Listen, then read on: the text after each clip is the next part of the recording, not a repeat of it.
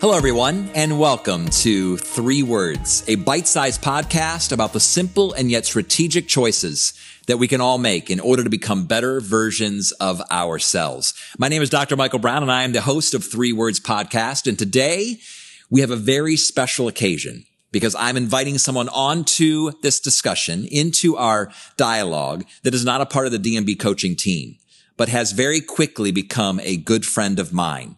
His name is Anthony King. He goes by Tony. And so Tony and I are going to have a very honest and real and raw conversation today around the theme of Black Lives Matter. Hmm. And specifically, our conversation is focused on these three words. Tony, if you would. Be color brave. Be color brave. Isn't the phrase be color blind? I mean, that's what I've been trained to think in terms of if you really want to be equitable, if you really want to be a person of justice, then we should be colorblind. We often hear that phrase, be colorblind. What do you think about that, Tony, when I say be colorblind? Do you want me to be colorblind? Well, well, no, is my initial reaction, uh, Michael. Um, a lot of times when people talk about being colorblind, um, they're talking about race and not seeing race and not seeing color. Um, but what they're not realizing is that um, it, it, it, really truly doesn't exist. Um, uh, it, it's, it's not physical. Um, race is actually a social construct uh, that we as humans and mankind has made uh, for ourselves, sort of like money. So when you say things like that, it's just like saying that money doesn't exist or that you won't see money, um, which is an important thing in a lot of people's lives, right? And so we have to see race. Um, mm-hmm. We have to see color um, in order to start tackling the problem of racial inequity in this country. Yeah, and I agree with you. I, in fact, I was just thinking the same thing that color blindness, it, it's impossible. Yeah. Because we do see it. Yeah. Um, but also when we state it, it creates distance and it it does not value diversity because yeah. in many ways if i say i'm colorblind i don't have to lean into your story. Yeah. I don't have to learn more about you. I can simply say this is an awkward topic. This is an awkward situation. So let's just say i'm not colorblind. I don't even see your color because then i don't have to enter into your story which is rich and meaningful and complex and complicated and just filled with color right? And so i like this idea of be color brave. It's, it's being brave enough, if I can say, to lean in, to look closely, to better understand and appreciate who you are as my new friend, but mm-hmm. also as a black man. I mean, Tony, what does it mean for you? And what does it feel like for you, if I may ask so boldly, to be a black man in America right now? To be a black man in America right now, um, and to be just a little bit of socially conscious is to be always at rage.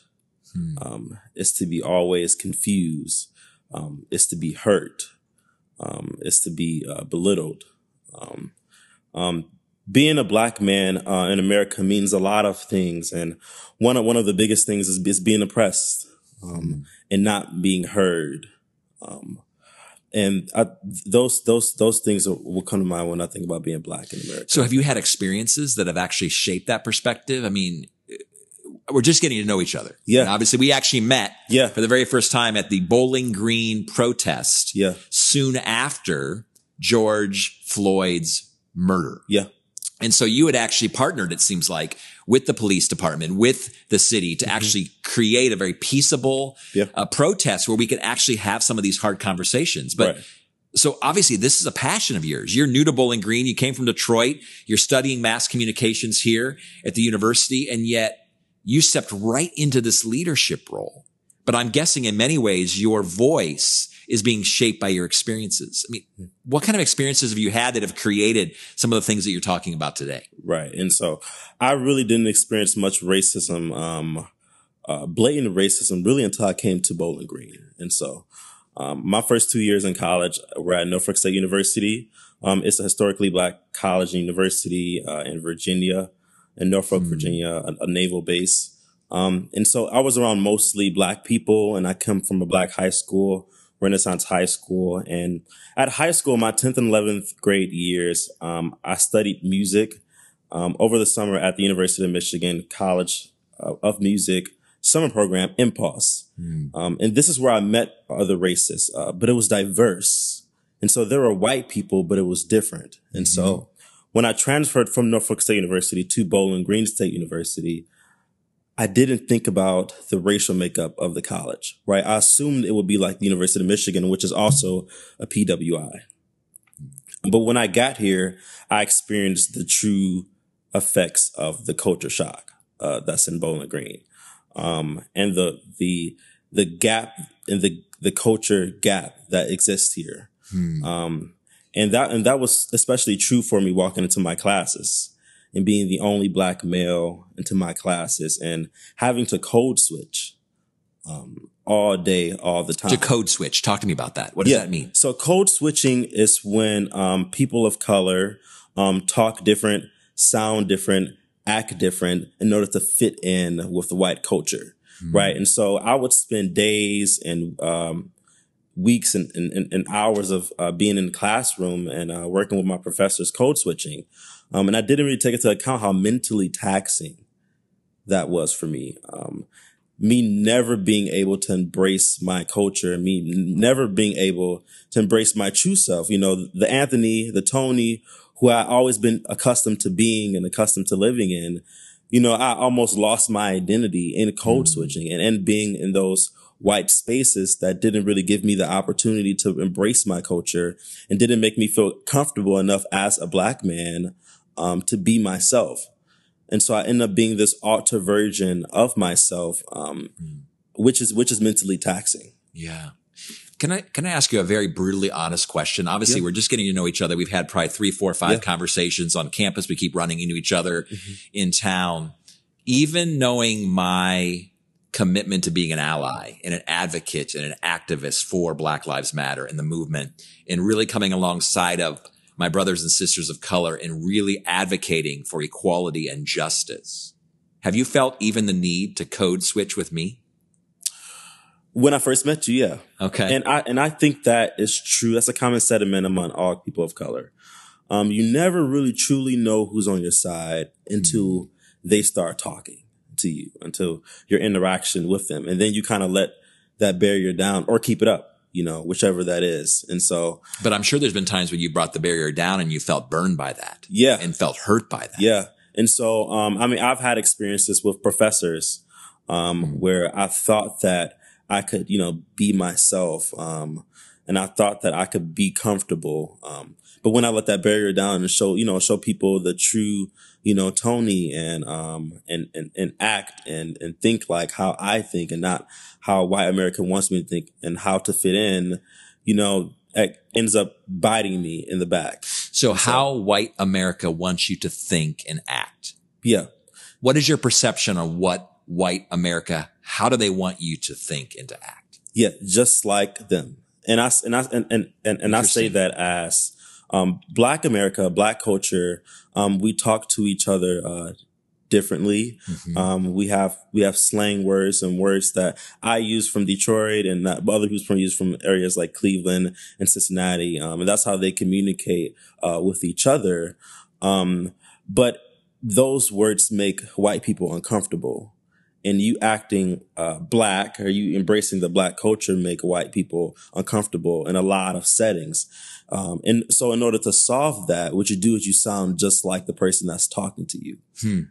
Right. So as a white individual, do we code switch? Do I feel like I need to make you feel comfortable with white? Right. No. No. And so, and so that actually plays, because uh, I don't feel that way. Right. That actually plays, uh, a part into white privilege. Right. Mm. And so, uh, people of color have to learn how to code switch and have to learn, I'm gonna say how to, how to, how to be white, how to fit in in a white setting. Hmm. White people do not have to learn that. And so, mm-hmm. in order for black people to be successful, that's something that we have to learn just because of the, the social, the social and economic construct of this country. We have to learn it. We have to master it. We have to see how you guys talk and act in order, in order to be successful in a lot of spaces and that's that plays into that plays into white privilege. Hmm. And so back to the conversation about color blindness and being color brave. Obviously, um, we're, we're agreeing in that Mhm. I want to be able to see you as a black man and you want to be seen as a black man and Yeah. you want me to enter into that and to see your blackness. Um, and I do. And obviously we talked about this off camera and you know this, but I Mhm. actually have an African American son who's Yeah. 12. And as I continue to raise him to be a black man, I'm just curious, uh, what's your advice for me? Right. And so him, I don't know him personally, but uh, I, I'm going to say this from a general uh, yeah. standpoint, Well, I look forward to you guys becoming friends. Absolutely, and, and I would love that. Uh, but he's going to be confused growing up.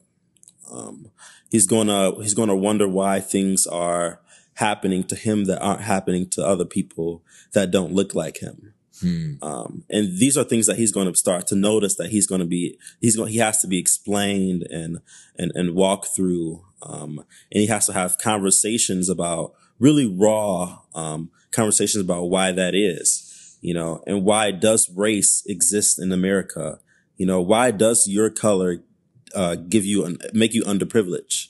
Why why why do people want to oppress you because of your color? And these are all important things for him to understand in order for him to be successful, right? Because if you don't understand these things, um, then then then you are colorblind. Then you are colorblind. Then you're not successful, right? Which which plays into white privilege. These are things that African Americans and especially young men have to learn.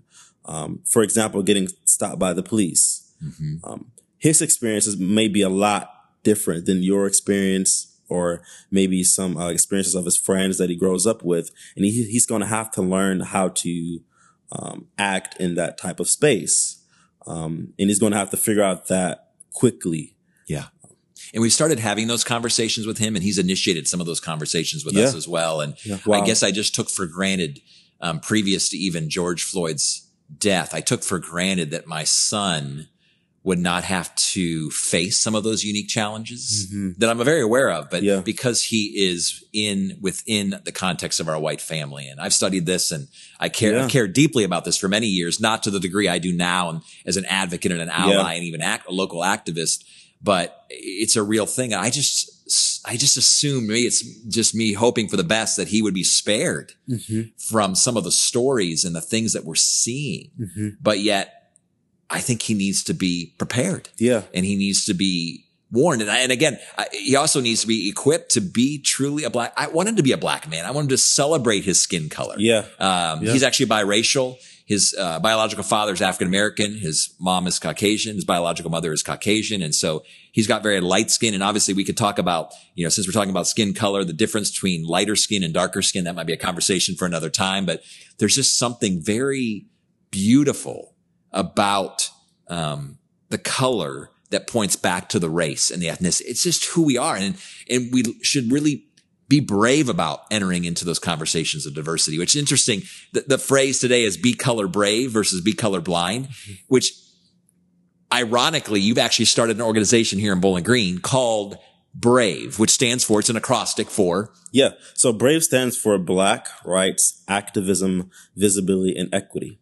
and why did you start this? And We what is it about? Yes. So Brave is actually a Black initiative group right now. Um, we're going to be, we're going to be a nonprofit in a couple of months. Um, and we're here to make sure that this change doesn't just flare up and die down when big events like George Floyd, Trayvon Martin, Mike Brown, you know, these events happen in communities. Know that, that, that black rights, um, and that communities should make, um, communities should be intentional about making their community welcoming for black people. And so we're going to, we have four pillars, four focuses in communities. Um, the first focus is politics, um, and civic engagement and making sure that black people and people of color have a voice in local politics, especially in towns like Bowling Green, where all of the city administration is, none of them are people of color. And so it's really, really hard for them to make solutions, um, and speak up for people of color when frankly, they just don't understand Unaware. uh, there's Yeah. the, there's unaware of the situation, right? And so, and we have culture, which is going to bring culture Hmm. into spaces like Bowling Green, right? And so, um, earlier, um, early, earlier in the summer, we had a Juneteenth event. Mhm. I was Um, there. Yeah. And we had music artists, we Yeah. had food, we had black businesses being vendors, um, you know, to give black people spaces, um, and and and communities like this where they can really embrace their culture mm-hmm. um, and they don't have to code switch for once you know they could spend a couple of hours um, being themselves and reminding themselves of who they are yes. as as a black people and as a black culture right? And we have, we also have our education um, initiative. It's when we want to go into the local schools um, in town um, and get and get the students there uh, to celebrate Black culture. Um, you know, we think Black history is a part of American history, right? And so that needs to be something talked about in schools. It needs to be something celebrated, I mean, especially in communities like this where um, you may only have a, a, a few of Black students right? But it's also important that you don't leave those students behind. Yes. And that you don't forget that they're there because it's, it's mentally taxing for those students. Absolutely. And we have our business initiative, where we're going to help black businesses in this area mm. and to make this area more culturally diverse. Um, and so we're going to give those businesses the resources they need. And eventually when we get the funding, we're going to help them get the funding. And so not only are we inviting black businesses into Bowling Green, we're also giving them a proper foundation to sit on. Wow. Yeah. Thank you, Tony, for being brave and for stepping into a new community, a new campus, a new leadership role, and then really stepping into a place where you can have true influence. I'm so glad we met at that first protest. I'm so glad we kept uh, bumping into each other spontaneously, and even now, uh, cultivate, cultivating a friendship that will hope hopefully last for many, many years. Mm-hmm. And um, I really appreciate your advocacy. I appreciate your transparency. I appreciate your honesty, mm-hmm. even to sit with me here today uh, in this space. And again, uh, just to remind our viewers and our listeners, uh, it's not the best to be colorblind, but actually let's commit together to leaning into diversity, to appreciating difference by being color brave. For life coaching, consulting services, or to hire a keynote speaker, please visit dmbcoaching.com.